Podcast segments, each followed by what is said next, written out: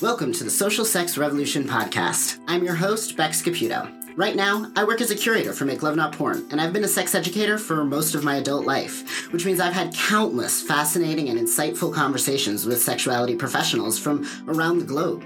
These days, some of the conversations I enjoy most are the ones I have with people who aren't necessarily practiced at talking about sex every day.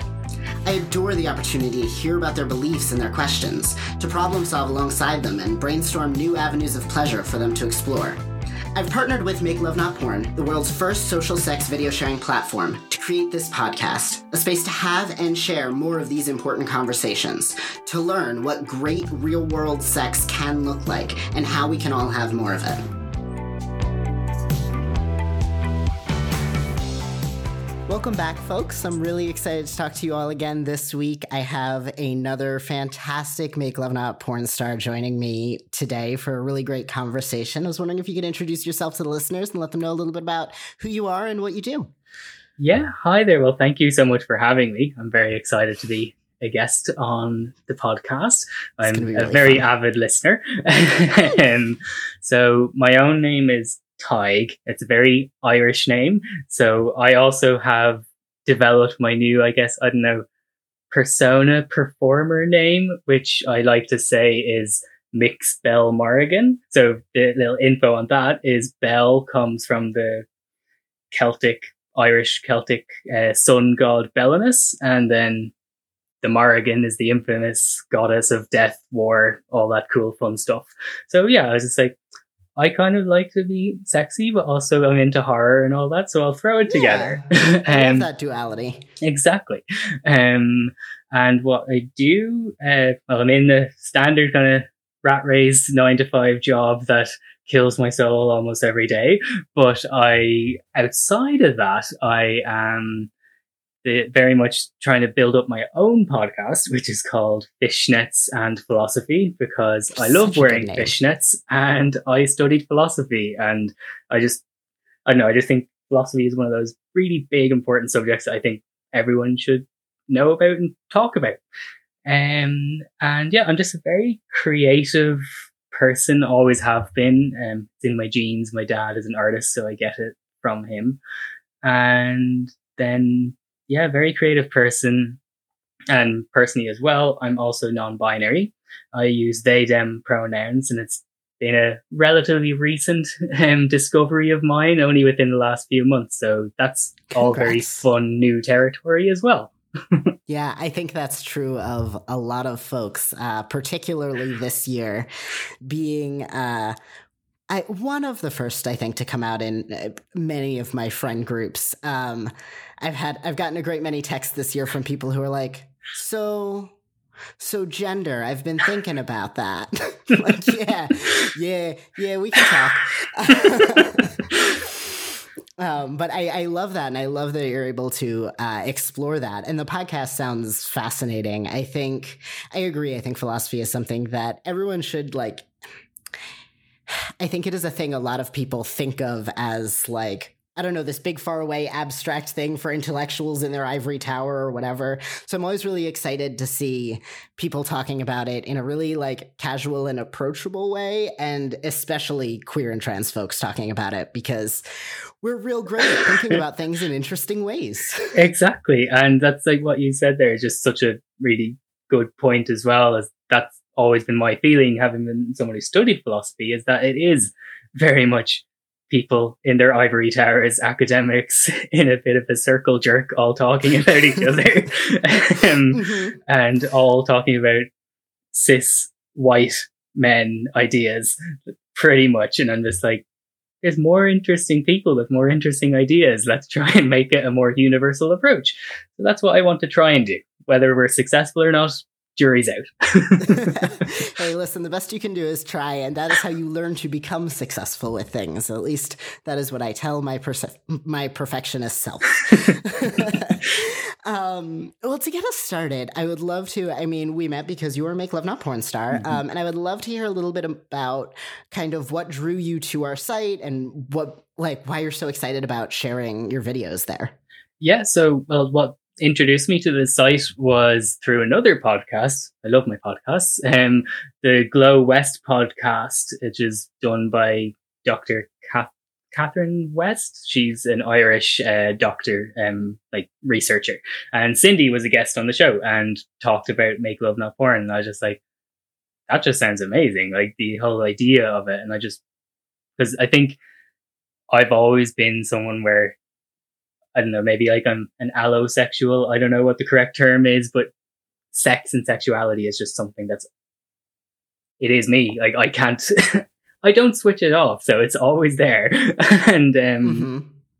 I have, uh, I have a friend or a couple of friends who coined the term megasexual around mm. like talking about kind of the spectrum, right? Because you mm. have ace folks who may you know, feel drawn to sex in varying degrees or not at all or even be repulsed by it.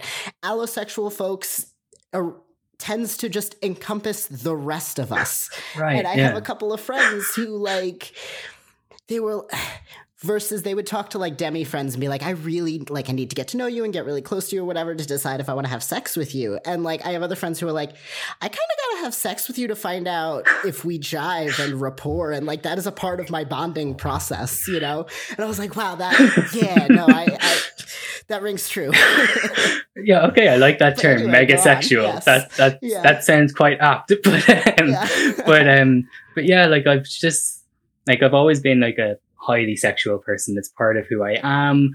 And then I, one thing that I'm very thankful and I think grateful to like my parents for is that when I was younger, we were kind of raised like almost like naturists. Like we would go to nudist beaches a lot. Like, and now this is nudist beaches in Ireland. So they're not the particularly most pleasant because we don't have beach weather. And like, you know, usually you picture like a nudist beach and it might be you know, oh, all the young like 20 somethings like spread out across the beach in France or something like that. And it's like, no, in Ireland, the regular nudists are, you know, 60 up. so it was a particular landscape. But at the same time, it just being naked around my family in a non sexual sense gave me this kind of just like, I just enjoy like being naked. I love being naked. Like even back when I was presenting as a man and I had more body issues, like self confidence issues than I kind of do now. I still didn't really have a problem being naked. it was just, mm-hmm. so I think I've always had, had no problem being naked and I'm also an exhibitionist. I just like knowing that people are looking at me particularly if they're getting off to me. So, you know, that's like an extra level of fun. So yeah, when I found out that there was this site which was about sharing all aspects of sex, like, you know, not something that's necessarily performative, but just real life. This is how my pleasure looks for this person. I was like, yeah, I want to, I'm going to get in on that. Like, that sounds really good. Yeah, I love that. It it reminds me a little bit of um, when you were talking about the nudist speeches. I was thinking of prior to the pandemic, I attended a lot of sex and kink conferences where we would either take over like a campground or a hotel, and it was ours. So you could just be naked in the areas that belong to the kinksters, right? Mm. Um, and yeah, the freedom of just like, yes, there are certainly people that I am into that walk by and like, I love that you don't, clothes are not required. Fantastic.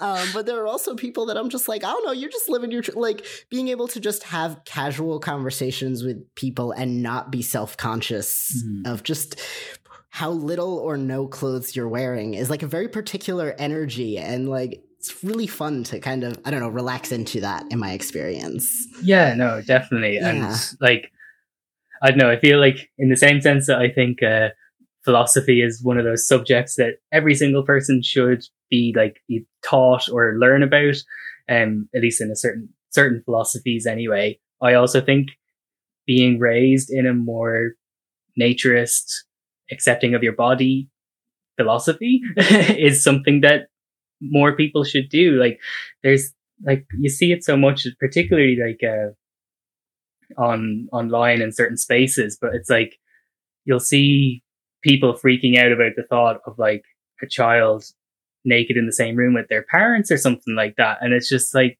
why is that like it's like people like sexualize the naked body so much that there's like this the body can only be sexual. Like it can't just be a naked body. So it's trying to find that divide. I think, and also if more people were raised naturist, I think we might, might have less kind of body self image issues because people are just used to being naked and being naked is okay regardless of how your body looks.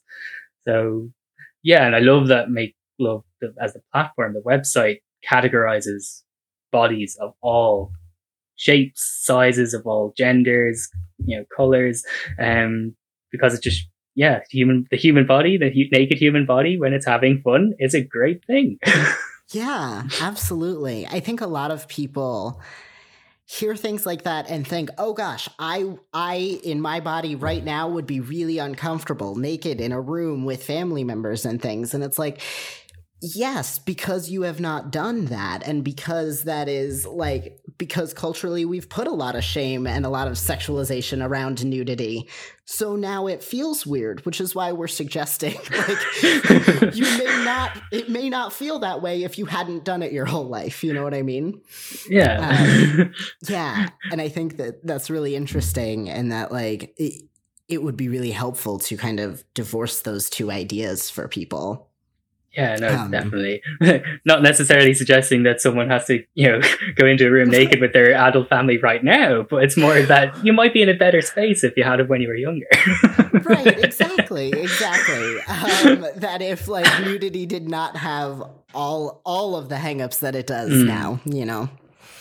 Um, I, I, would love to talk a little bit more about growing up in Ireland um, because one of the things you had mentioned to me um, before this conversation is that sex ed was not so much a thing. Um, and as someone who was raised in America, that's certainly true here. But I'm always fascinated to hear. I don't know what your experience was like, and w- was it talked about at all? Like, what what did you encounter in like traditional school sex ed? I guess. Yeah, like um, it's practically like Ireland. Uh, you know, is a very historically like Catholic country. Like where as a country, as a society, Irish people culturally are still kind of dealing with the shame aspect that's associated with sex as a result of that in Catholic institutional, like the Catholic Church was everywhere. Like it was only it's only been, I think it was early 2000s. I don't know the exact year. I'm, I can send it on after, but basically was when the Ma- last Magdalen laundry was shut down and the Magdalen laundries were essentially homes for unwed mothers. And oh, wow.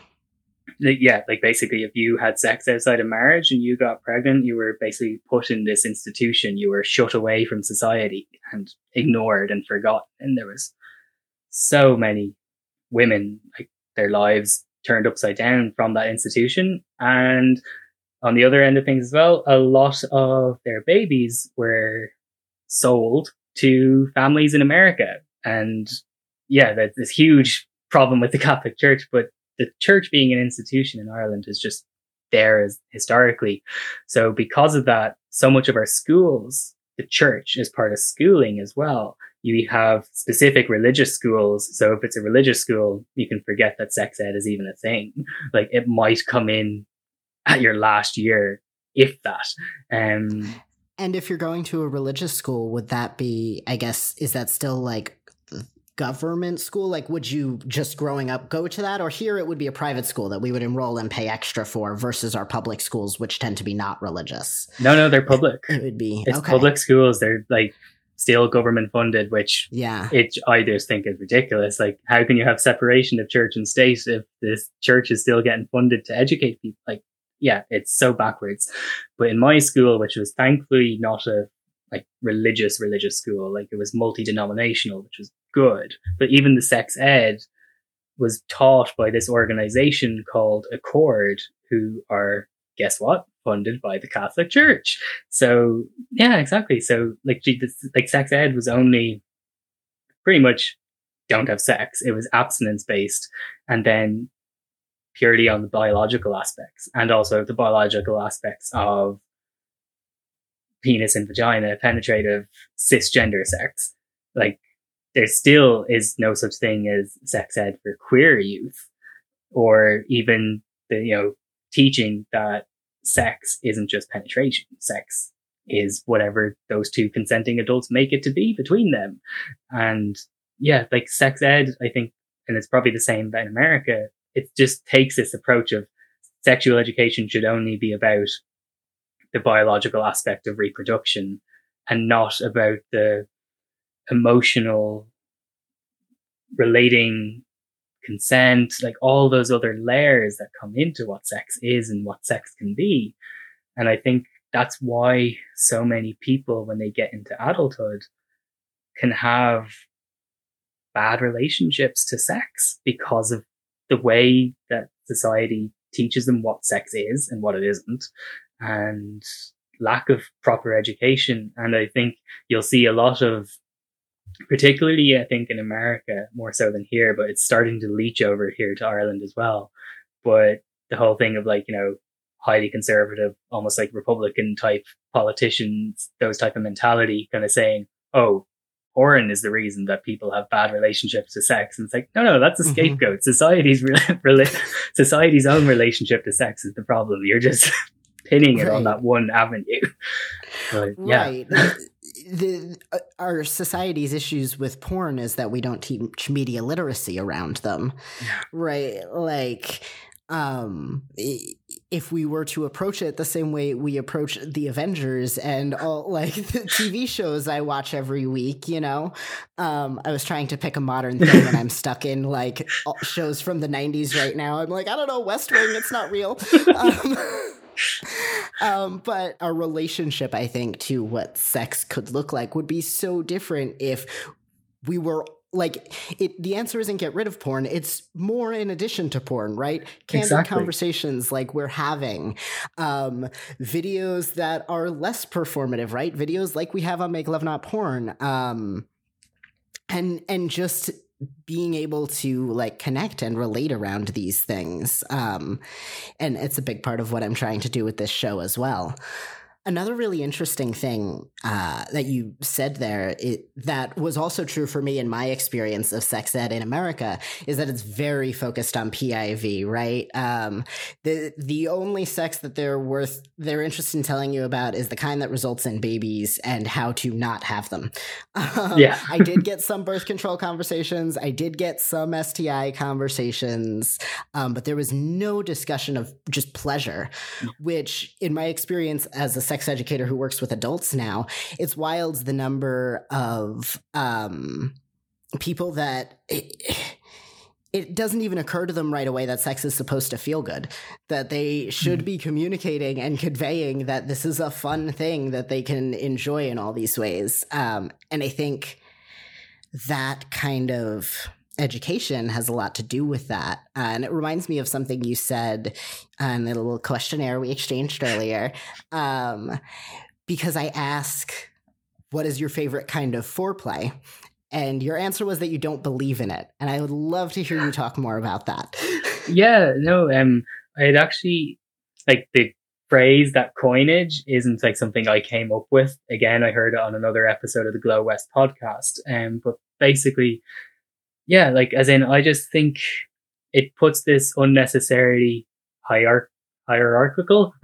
Again, yes, I love saying that. Word. Yes, exactly. It's it's a, tongue twister, but when you get it right, it's just fun. oh, I know. It's a, as another polyamorous person, like being able to mm-hmm. use that word is just yes. Um, Any opportunity. exactly. Anyway, it's but, overly hierarchical. yeah, it just uh, it, yeah, exactly. It puts it like kind of this structure onto sex in the sense that top level is penis and vagina, like, you know, penetrative sex. Like, so not even penis, just any form of penetrative sex. Like, you know, penetrative sex is the top of the pedestal. So that's what sex is. Everything before that is what leads up to sex, is foreplay. So you could have all the foreplay in the world, but if you don't have any penetration, then that structure implies that sex hasn't been had. And that's it. That's something that I like had to like overcome myself, like within my own like kind of sex life and like you know past partners and stuff like that. In the sense that as a person who owns a penis, owns, I don't know if that's the right word, we'll go with it. Um, you sign the lease documents. You keep them in your lockbox. Wait, is that how I get one? Shit. All right, moving to Ireland. Anyway, go on. um, but uh, as a penis owner, um, basically, like, what can happen sometimes, especially if you put a lot of pressure on yourself, which again happens for a lot of penis owners, is that it might not work when you want it to. And then you might not have that penetration. And then I would beat myself up saying, like, even though I had done all other fun stuff with my partner at the time, and it was great fun stuff. We had great fun sex. But in my head, I was going, well, we haven't had sex. I failed at the sex because we didn't do the act that sex is supposed to be about. And yeah, that's why I think, I don't know, I think we need to get rid of the word foreplay because it just implies that it's leading up to the sex act. Like whether yeah. it's just kissing each other on your neck, sucking your toes, doing whatever it is, when your two bodies are involved in it, that that is sex. It doesn't have penetration doesn't even have to be on the table for sex to have occurred. And I think if more people kind of approach sex from that perspective, if that's what education revolved around, teaching the different ways that sex can look like, it would lead to more pleasurable sex for people. And I think as well, especially when you consider, you know, um, people who have vaginas who might suffer from vaginismus, penetration is almost impossible, like, or it can be incredibly painful. And approaching sex from penetration doesn't need to occur for sex to happen means that people with that condition can still say, I have a healthy sex life or I have a good sex life, even though penetration mm-hmm. isn't occurring. So yeah. And and even in relationships, obviously like queer relationships that mm. don't necessarily have a penis involved or have a store bought one that they don't always feel like pulling out of the drawer, you know? Um I, I think you're right. I think that is a huge issue that a lot of people encounter particularly folk um, folks in straight relationships mm. or like um, primarily straight relationships i think really lean on this because i think queer folks like part of built into our sex lives is kind of deconstructing that and yeah. talking a little more about it and also taking turns um like there's a lot of things that like it is just harder for my partner and I to necessarily get off at the same time doing all the things we enjoy. Um, so I do think that is a thing that queer folks uh, kind of, I don't know, are, are, are forced to come to by circumstance more mm. often than I think um, straight folks tend to be. Um, but I, I love this because this is a big part of honestly why I put that question in the survey. It's because I love seeing all the ways different people define foreplay. Because I definitely I get some people who are um, who will just drop like blowjobs and fingering in there, and in my mind I'm like, wow, that's just fucking. But okay, great, like, like that is, and if that's what comes to mind. Um, but I do think that it can be easy for that to fall into kind of a lesser tier mm. if we're thinking it as of as just the thing that comes beforehand rather than something that can be the main event in and of itself. Yeah. I'm very much of two minds about this one because on the one hand I'm like yes, and sex can be anything, so foreplay is stupid. And then I'm like, well, wait.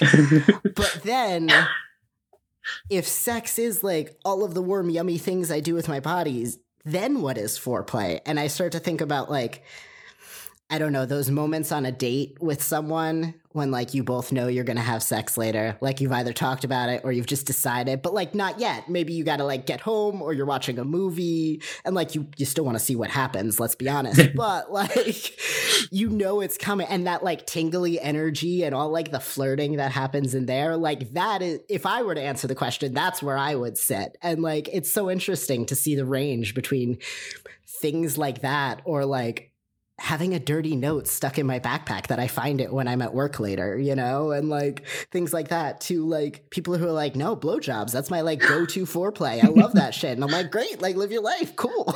exactly. Yeah, no, just when you were saying like about taking, like, I think that's another thing about queer people, queer folk, something like, it's like, we want to get to a place where the necessity for any form of labeling of labels is just redundant. We don't need labels for anything. But at the same time, we love our labels because it really helps us to understand where we are. So it's mm-hmm. like that, like, and it's the same thing with that foreplay. It's like at this, it's like a Schrodinger's foreplay. Like, um, it's both mm-hmm. stupid and non, like, doesn't mean anything. But at the same time, it, it does have some weight to it. But I think, yeah, I think right. to me, if I was going to, I would say foreplay is maybe good, open and honest communication between you and your partner or partners. That's what I would say foreplay is. Cause I think once you can have that level of open, honest, completely like, you know, you can say, I have this thing that I might like to try and not feel that you're going to be rejected for it. If you can have that open channel of back and forth communication, it's just going to lead to better sex, whatever way that sex looks. Yeah. No, I, I definitely agree. And I think this is, that is absolutely a feeling that rings true about more than foreplay. Certainly, a lot of gender and related things. I'm like, I don't know what is being a man. It means nothing and also everything to me. I don't know. um, so I, I definitely agree that these there are a lot of things that are like once you kind of pick it apart and realize it's it's made up and doesn't mean anything, it, it, it can also mean whatever you need it to mean, which is yeah. also really cool. Yeah. So one of the other things we were talking about there is how sometimes queer sex is a little asymmetrical, right? You take mm. turns feeling pleasure or giving each other pleasure and exchanging that. Um, and sometimes it can be mutual. Uh, and one of the things you mentioned, we asked about masturbation and me time. And one of the things you said is you really love mutual masturbation. Mm. Um, and I think some pushback like i too love it but i think some pushback i hear is sometimes it's like well why aren't you just having sex then? Like if you if you can jerk off together what's the fun in that versus having sex with each other? And i was hoping you could tell us a little bit about what's exciting about that for you. Yeah and um well like straight up it's just fucking mm-hmm. hot. Like that's what it is. Yeah. you know straight up. Yeah. but um to deconstruct it and approach the philosophical and um, tie you know put, put my philosopher's hat on. Um but uh i think it's it's being able to see your partner or partners, depending on how many people are mutually masturbating, more the merrier, but um, seeing your partner's pleasure. Like it's this kind of like mutual reciprocation of you're both getting pleasure from seeing each other getting pleasure. And it's just like this beautiful dance of the two of you just like, and it's a lot of time can just be this, there's no noise of like it's just silence. Like you know, there could there can be dirty talk. Sometimes there isn't. It's just this again, it's a beautiful dance. I just love that phrase. But um, and I think with sex is like a lot of it is you can see the pleasure, but a lot of it is more you're kind of just lost in the sexual act. So you're kind of just enjoying the sex for what it is, enjoying the sex with your partner, enjoying whatever is it being experienced, but you're not necessarily visually seeing the pleasure. You're more kind of physically experiencing it. And I think with mutual masturbation, you get as a very visual person. I like, I love watching my watching. So it's a very, I don't know, it's a very great way of being able to see your partner's pleasure, but also get pleasure from that. Yeah. I, yeah. yeah. no, I, I absolutely agree. Um, I mean, just like practically, right? If my partner's sitting on my face, I'm not seeing a ton of them. Like I'm just, there, I'm otherwise yes. occupied, right? Like if I'm fucking someone, I am feeling really good and that's distracting. And I'm also focusing on what they're doing and making sure that I'm still doing things that feel good for them and running exactly. through the Rolodex of things that I know that they like because I've probably fucked them before. Like, you know, the whole thing and that's a lot and it's really fun and i'm spinning a lot of plates right exactly um, and and i think there is something to just being able to lay back and feel good and know that your partner's feeling good because they're the one doing it and they know how to get themselves off. They have probably the most practice at this.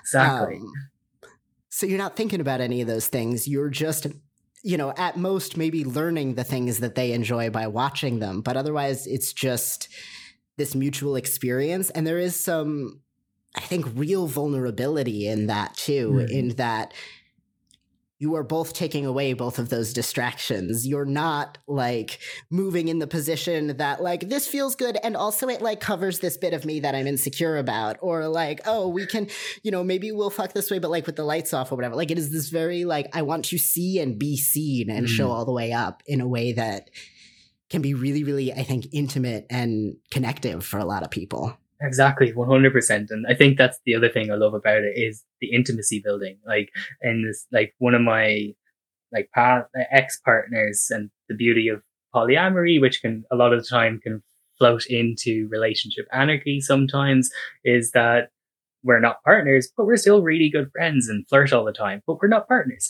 So I still have that connection in my life. It's just changed.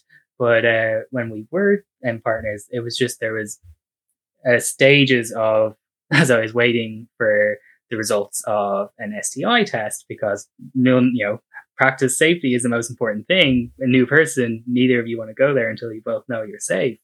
Um, so waiting for that, but we were still like kind of, you know, ramping up the gears of getting really flirtatious with each other. And it was kind of like, okay, we're really into each other and we really want to do something, but my results haven't come in yet. So it was kind of like, but we also have to be practical and not just take a risk, even though like I knew that there wouldn't have been because it had been donkeys months since I'd had anything, but it was more just for my mm-hmm. own knowing, getting that yes, um, right, right. You want to you want to do the thing, exactly. And uh, so it was like, let's do this, and it was just so incredibly hot, and it was again, it just built that closer level of intimacy before we even went to having sex, sex, like you know. So it was yeah, it was just a really great way of intimacy bonding. Yeah, it, and it's definitely something to just have in your back pocket when mm-hmm. other things are not available, right? Um, whether it is because you're waiting on that STI test, whether it's you know someone has vaginismus, the way we were talking about earlier, which can um, be vaginal pain around, uh, around penetration.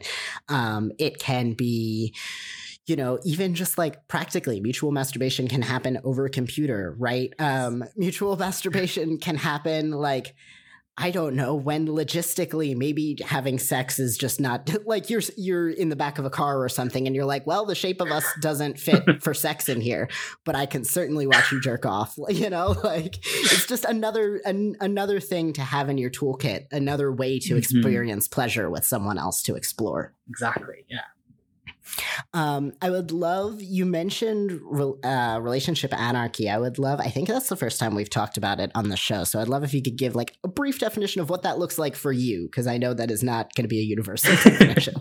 exactly. Um, I guess like yeah, that's the thing. There's no like that's the I guess the, the catch twenty two. The beautiful thing of yeah. anarchy is that there is no actual universal anarchy. Like it's you know everyone takes. Yeah, I was gonna say for every poly there's no definition, but most certainly this one. yeah, exactly. Like and and but for me, like I think it's just the way I approach relationships, as in particularly more like since I accepted myself as non-binary I don't know, it's like once I accepted myself, it made me more excited to get to know other people because they were going to finally get to know the real me. It wasn't this mask that I was putting on. And yeah, so when it comes to approaching relationships, I used to, particularly when I was in the whole monogamous relationship escalator mindset, approach it in the sense of, I am looking for a relationship. This is what a relationship has to look like. And it's almost like, like magnets if you're going with this intent of like, this is what I want to get, you universe is going to push back and go, no, you're not going to get that because you're trying to get it. Whereas now mm-hmm. I'm just like, I just want to get to know fun, fabulous, particularly queer, fabulous people. So whatever way the relationship forms naturally is beautiful. That can be something that's purely platonic, great platonic, um, kind of friendship. It could be something that's romantic or it could be something that's purely casual and physical, or it could be like a smorgasbord of all of them at the same time. And for me, that's what relationship anarchy means. It means that every relationship has the freedom to develop in whatever way it develops between me and that person. And it, whatever way it forms, whatever way it ends up is equally a beautiful thing because it's another person that's come into my life. So that's a great thing. Mm-hmm. And and and it's also in that non-hierarchical kind of mindset that we were talking about earlier, which is generally where I get to use that word um, because my poly relationship styles are fairly similar. I tend to feel drawn to relationship anarchy or solo poly yes. as kind of the descriptors, um, but is basically like I show up to each of my relationships excited to see where it goes and with kind of this mentality of potential um, and i mm-hmm. try not to let my other relationships place arbitrary limits on the relationships that i'm having right um, my partner doesn't have veto power and my partner and I have been together for oh god, probably we're coming up on uh, time isn't real. A year and a half, coming exactly, up on yeah. two years. Time like isn't real. Yeah, not anymore. Um, but anyway, we've been together for a very long time. They are with one of the people I trust most in this world. If they come to me and say, mm, I have some opinions about this person, I'm still going to listen, right? Yeah. Um, they are a person whose opinions I trust, and they don't get to arbitrate how I have my relationships. I might listen to them and go, Yeah, I don't believe you. You're wrong. And I might come back several weeks later and be like, I lied. I lied. but, you know, relationships between people are complicated, but I do I try to come to them with this idea of hopefulness. Um, mm-hmm. So I I related a lot to what you said there. Um, one of the things you mentioned is that uh, sometimes relationships will develop casually, but I noticed in the survey you said like casual relationship, casual sex is not towards the top of your priority list. It's not a thing you go to very often, um, but you do tend to seek out sex workers as an option for mm-hmm. casual sex. Um, I think that is a thing that. I mean, we were talking about this earlier, right? People aren't super comfortable talking about sex, so they don't tend to talk about this.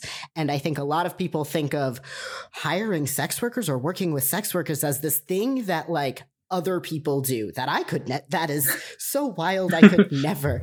So I would love to hear a little bit about like your experience. What, how does that work? What does that look like? Yeah, um well it's it's tricky in Ireland um because unfortunately Ireland again coming back to yay the Catholic Church having a power grip over our entire society.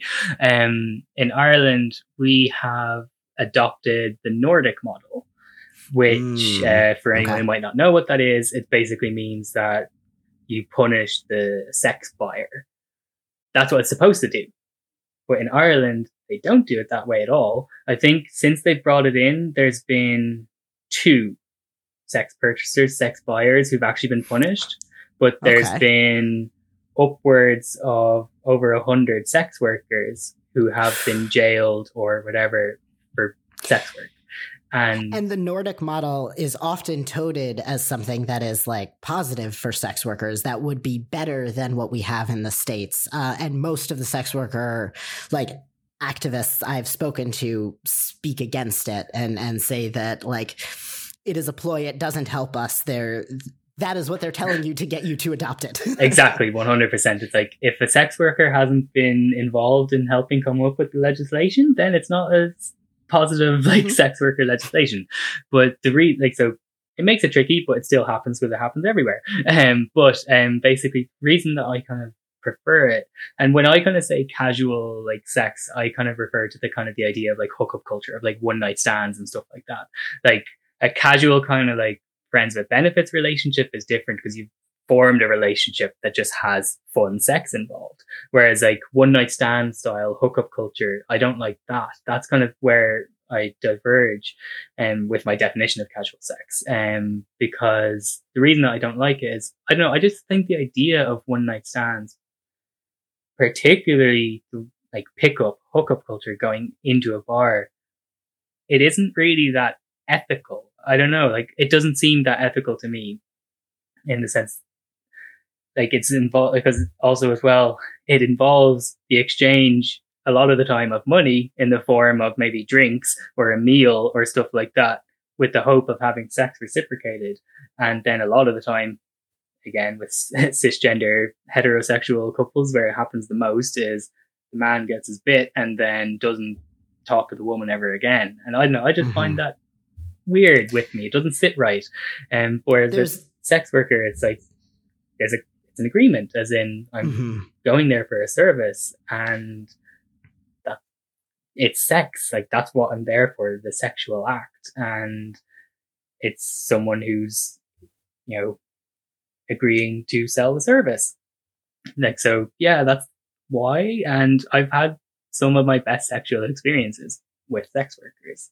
Amazing experiences with some amazing people because sex workers are people too. And some of them have the most wonderful, fascinating lives. Like you build, like in a way, you can almost build a, like a relationship if you continue to For see sure. the same sex worker. Hmm Yeah, there's definitely a rapport there. And I know sex worker friends who've been seeing the same clients for years and feel close to them. Like, I know clients who have like mourned when a client stopped seeing them after decades because, you know, they wound up in a relationship or they moved or it Mm. just didn't work out the way, like, and not that people in relationships obviously don't see sex workers, but, you know, people's statuses change and the reasons that they seek out sex workers change.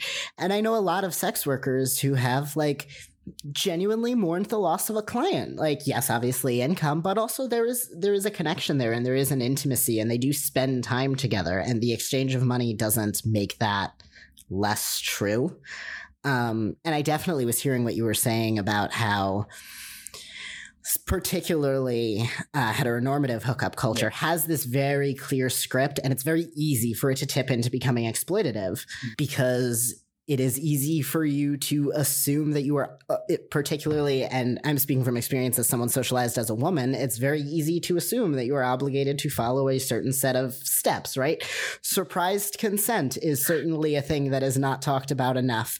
So there is certainly something appealing about being able to just very explicitly like obviously you can have these conversations in hookup culture and it's not a part of the script and Yeah. it can feel vulnerable being the person being like hi i would like to negotiate in detail what our evening's going to look like when you don't know if the other person has done any of the work to expect that so it can be so comforting to particularly i am a person i am not neurotypical um and i am also very very kinky so hiring sex workers has appealed to me both in the convenience of like ah yes this is a person who will be very structured and used to my like weirdly rigid kind of communication. It will not be a thing that i'll have to like onboard someone into getting used to. And it's also like there are a lot of kinky things I want to do that require a very particular set of skills. It can be so comforting to just hire someone who I know is good at it. Like I'm involved in my local scene. There are people who have reputations for being good at the thing that I enjoy doing. And sometimes I'm craving that and I don't want to go find someone who is very good at that and also has rapport with me and also is free two Saturdays after next for like so I sometimes I just want to like You just want to do the thing. Exactly. Exactly. And- Exactly. just like when you're talking about that, like about knowing that the person that you're hiring is good at what you're looking for. I had my first pegging experience with a sex worker and it was euphoric and spectacular. But the other reason why it was just, I wanted to go to the sex worker is in my own personal life. Again, back in the old days when I thought I was a man and I thought I was monogamous, like it's like there's just this literally this like break of like, you know, past and now. Um, Mhm. but uh, one of the like my partners at the time, uh, when I had suggested that like I wanted to, you know, just use a butt plug, the partner freaked out and said, "What are you gay?" And that was just like, well, one thing, just I just don't understand that logic, but also Right. exactly, but also it was like such a knock to like the kind of like push like kind of anal play as something I can do off the shelf. So like it took a lot of like kind of like getting back into actually no, I really enjoy this and I really want this. And then I was thinking, I really want to be pegged. And that's one of those things where it's like it you have to be vulnerable with someone kind of going, Will you fuck me with a strap on? Whereas at least I know I can go to a sex worker and it was the most spectacular thing because they were also non binary and it was just they Mm. understood Oh, I love that. yeah, it was just this extra level of like, you also know, understand the whole what is gender. um, and it was a particular fantastic experience. And there's something so great about like, especially if you know that's a service they offer. Like, there's something so great about being able to ask for this thing you're nervous about and knowing you're going to get a yes. Like, Mhm. and also knowing that that person's whole job is to never talk about it again if you don't want them to. Like, they can disappear into the ether and you can like if you were like wow i really want to try pegging and got 15 minutes into it and was like so today i learned i do not like pegging. Um this is awkward. Uh have a good rest of your night. Like that sure that's fine they still got paid. Like you you haven't fully let someone down. You haven't like gone on this huge long emotional journey to get a partner comfortable with something and then found out well never mind sorry. Uh like there's something really freeing about being able to have that vulnerable moment exactly. someone just separate from your life.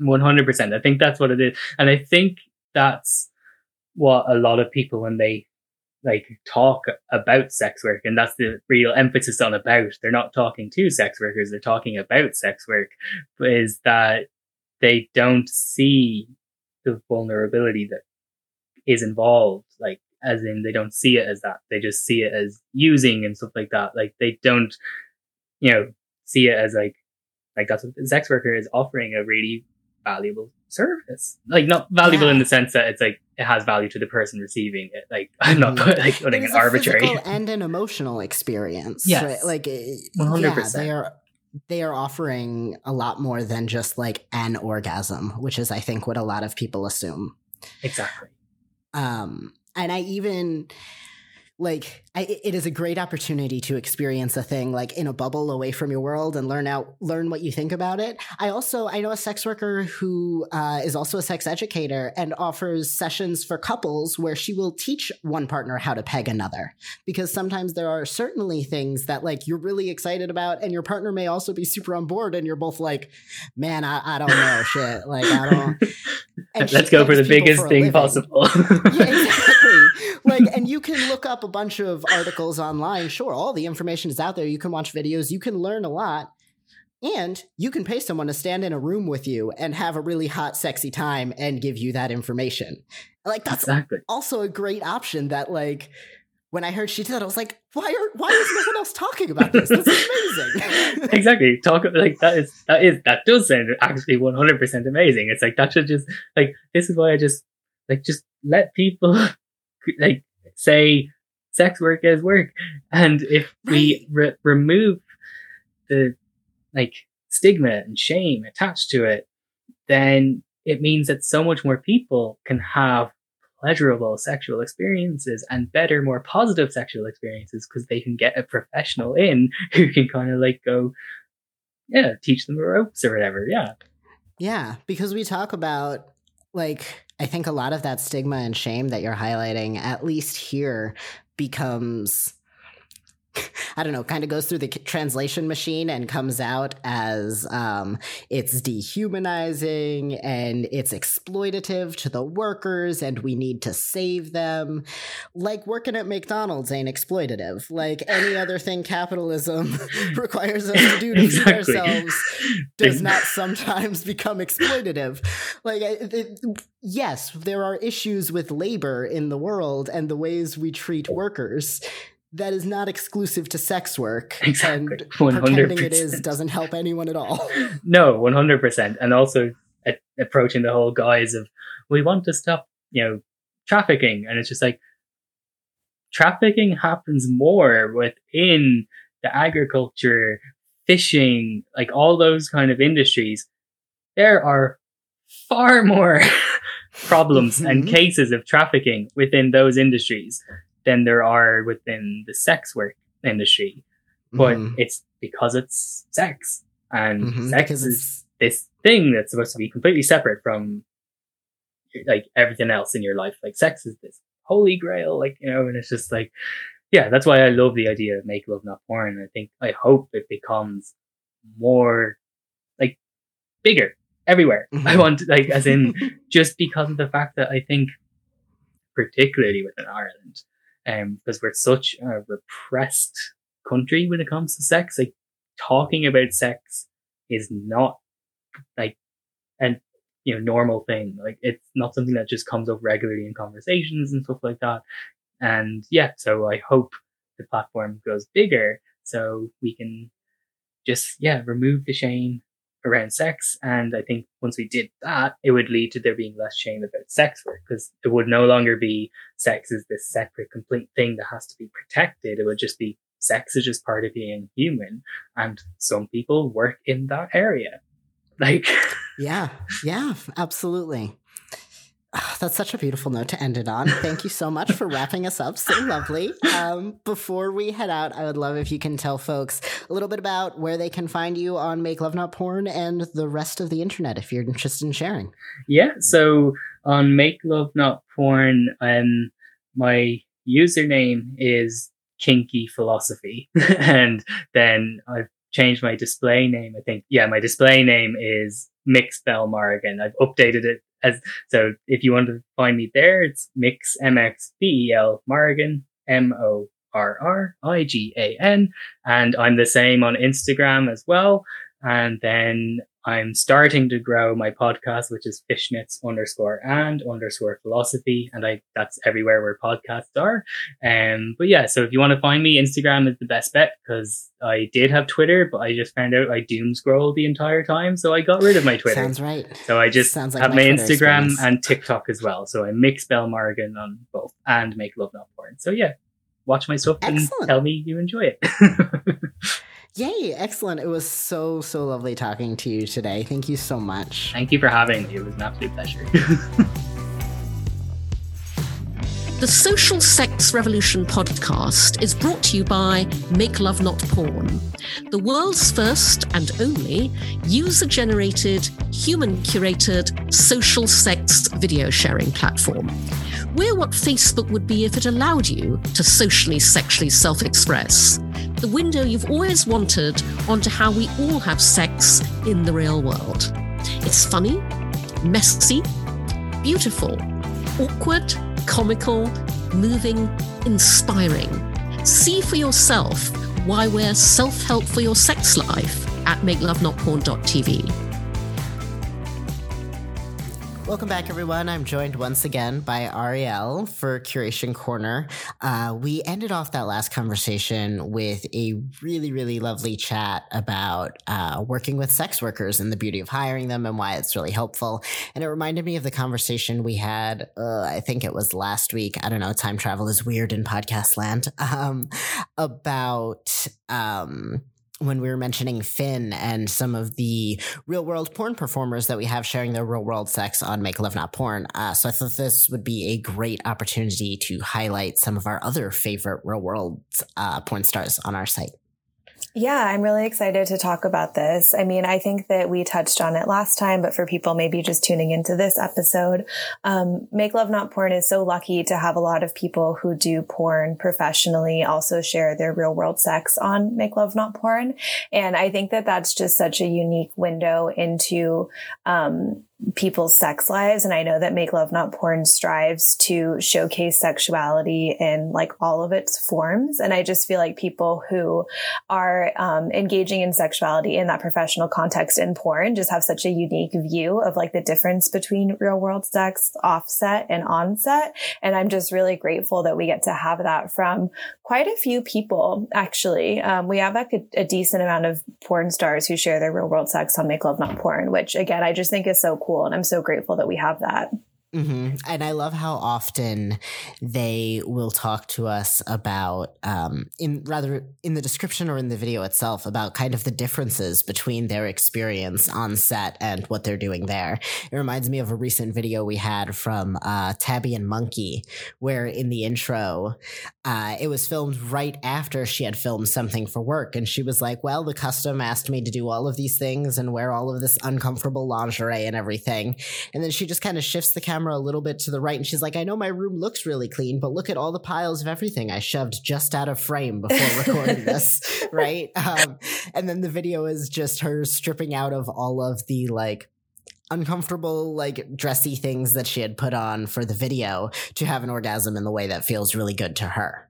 Yeah, I think that that's such a good example and I think that I think that, you know, sex work is there's so much to be said about sex work and how like the internet is changing it and how, you know, I think it's like turning into more and more of like a spectrum. Um, but, um, yeah, I think that, you know, a lot of like the custom stuff, especially is just so much oriented in performance and an angle towards like audience view. And I think that on Make Love Not Porn, um, the, you know, consistent thing that's centered is pleasure and that person's pleasure. And not to say that like performance and pleasure are dichotomous, like they're absolutely not. But I do think that like orienting um, the video about someone's own orgasm and what feels good to that person is, you know, a little bit different than like, like making a whole set and like a whole costume like experience for a viewer.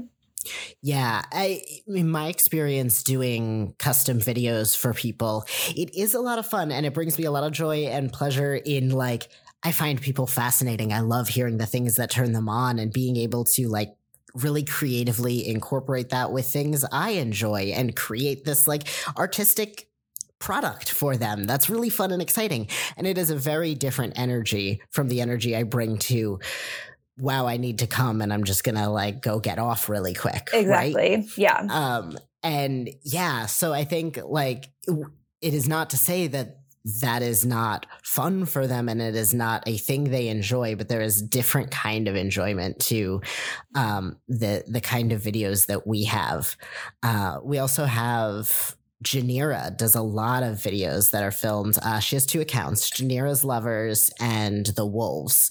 And a lot of her videos are filmed right after filming content for work because you'll she does uh, fetish content and I think less sexual content in on her other sites. And then in our videos, she'll often be like stripping out of the latex she had worn for that video, or like um, you will see the I don't know the accessories in the background, and she's like, okay, but I do enjoy my job, and like my job got me horny because I was doing a lot of things I enjoy, but not focused on coming, focused on making this cool art. And now I have this other video for Make Love Not Porn that's about, I don't know, dealing with all the feelings I had after making my videos, you know, and that's so fun. Yeah, I, am so glad that we have that. I feel like make love not porn videos are like equivalent of like taking your bra off when you get oh, home. Yeah, mm-hmm. That's like the vibe. I think I just that took a lot my tits of... off, but you know, not an option for everyone. I mean, also, you know, that's yeah. a great decision. Um, another like video that, or another make love not porn star who I've been thinking a lot about is Von Betty, um, who I love, and I'm so glad that we have her on the site. And we've she's been submitting videos, I think, since like 2015 or 2016. She's she's been around for a bit, and she does lots of stuff for like Crash Pad series, um, which I'm a huge fan of, and other more like indie queer porn companies. And a lot of her videos also feature people that she met on set, and I think that that's cool too to just be like, hey, like we had this like really great connection and this is a video of us fucking after we record or to get to know each other for this set. Like this is like the real world sex that we had to kind of establish connection to take this. And I think that that is also such like an interesting window into that world and um, how I think lines can kind of blur. And yeah, I just, especially queer people. Um. Yeah, yeah. Well, I love that because like I'm thinking of some of the videos she has at the, uh, I think Berlin Porn Film Festival festival where yeah. she's met people. Um, and you can tell it has that energy of like, wow, we've been coworkers on the internet for a minute and we're in the same city for the first time. And I love that so much because I don't know about you, but I've worked a lot of other like civvy jobs where I've also had crushes on coworkers, right? These are the people we're spending a ton of time together with. And that like, I don't know, coworker crushy romantic energy is fun. And it like it is both surprising and not surprising at all that that would also exist in the porn industry. Yeah, of course. Yeah, mm-hmm. I think that, and I think that like a lot of her videos harness that crush energy so well, where you can totally see this like bubbling, giggly, like excited vibe when they finally do get to meet each other or do get to fuck or, you know, all of these iterations of it. And I think that you know, she's just, I love her videos so much. And I think that she really understands the importance of like not editing. Not to say that, you know, all videos on Make Love Not Porn need to not be edited. We have some like very beautifully shot edited videos and it's just about what makes you feel comfortable. But she has that one Halloween video where she is like dressed like a sexy fox and is like, like deep throating her girlfriend's cock and just starts coughing, like not like, not like subtly, like a full full on coughing fit that I think is like two minutes long. And her girlfriend then like brings her ginger ale and is like, Are you okay, baby? Oh. And like rubs her back. And like, it's just like also ridiculous because she's dressed as this fox, like has like full on like butt plug tail and everything. And it's just so cute. And I feel like, you know, that is such a good example of leaving those moments in and how like affirming that can be invalidating to kind of see those weird moments. So I just, I really love that video. It's so cute. It's her Halloween video. I think it's called like Getting Foxy or something, but you can find it. I think obviously this isn't exclusive to folks who are pros, but I think it does speak to that level of comfort for, with just I don't know in a in that particular video. I think there is maybe one person filming it, or even just the camera in the corner. But often, like on a set, there would be other people around. There would be like you just get used to these things that in any uh, other person's life would be kind of hidden and kind of like the one thing that only you experienced and you have to wonder if anyone else has ever experienced it in your life like happens on a soundstage right it happens right. with other people who are also like laughing and getting you ginger ale like how you feeling how's it going whatever like you have a community of people around you sharing in these experiences in a way that most people aren't used to yeah, I think that's really true. I mean, I think that people who do do porn like are so in that world where I think that they also like I think that in porn I would assume that you get like a crash course in like bodies and like differences and like you know like all of these like things that I think for most people who don't have that same exposure can be like anxiety inducing and I think that just because they have like they spend so much time in that world it's just a really different lens that I think is like so interesting. Mm-hmm. Yeah, anxiety often, I think, for a lot of people comes from a newness or the feeling of the unexpected or whatever, and a lack of knowledge. Yeah, yeah, and and these folks are the pros. They have not all the knowledge in the world, certainly, but more than I think a great many of us. Um, and it it just shows with a kind of comfort and ease in just being relaxed and silly, both with their partners and in front of the camera. That is something in some of our other Make Love Not Porn stars I usually don't see until their fourth or fifth or sixth video. Cause we say, yeah, put a camera in the corner and do what you would normally do. And that's hard. It's like that is a tricky thing to do for us as humans. Um, and it, it's a beautiful moment watching newbies warm up. And it's also really great to see uh, these folks who are already used to the camera being present letting down their performance. It's, yeah. It's, yeah. I think that's really interesting. I think it was Olivia and Lazfire when they first started sharing videos on Make Love Not Porn, who they do a lot of porn as well um, as a couple, and they have like a whole production company. And I think that in one of their first videos, they said that like it was funny to not think about the camera, like where it was, because they were so used to kind of orienting, like, especially like genital shots or penetration shots, like towards the camera and to just like not think about that as much for Make Love Not Porn. I also thought was so interesting and that it's just kind of like, you know, not unlearning stuff about cameras, but just like thinking about it really differently with this different orientation. Thank you so much for joining me today. If folks want to go check out all of our videos from real world porn stars on Make Love Not Porn, you can search the offset tag, um, as in the sex they're having offset. So go and visit us at makelovenotporn.tv to check those out.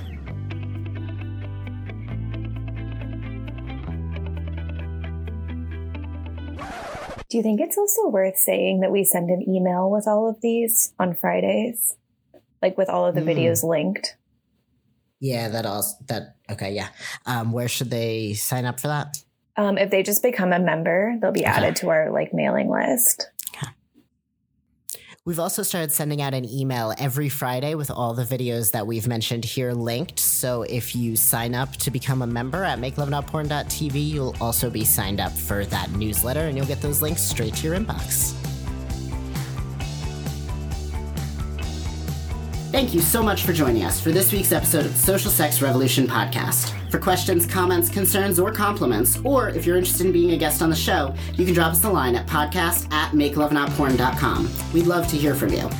I have been Bex Caputo. You can find me at bextalksex.com or on my other weekly podcast, The Dildorks, for dorky discourse on sex, dating, and masturbating, with sex journalist and my best friend, Kate Sloan. You can join the social sex revolution at makelovenotporn.tv to get inspired by how we all have sex in the real world. To see some goodies we've collected for you and to take advantage of a special offer just for podcast listeners, you can go to makelovenotporn.tv slash podcast. See you next week.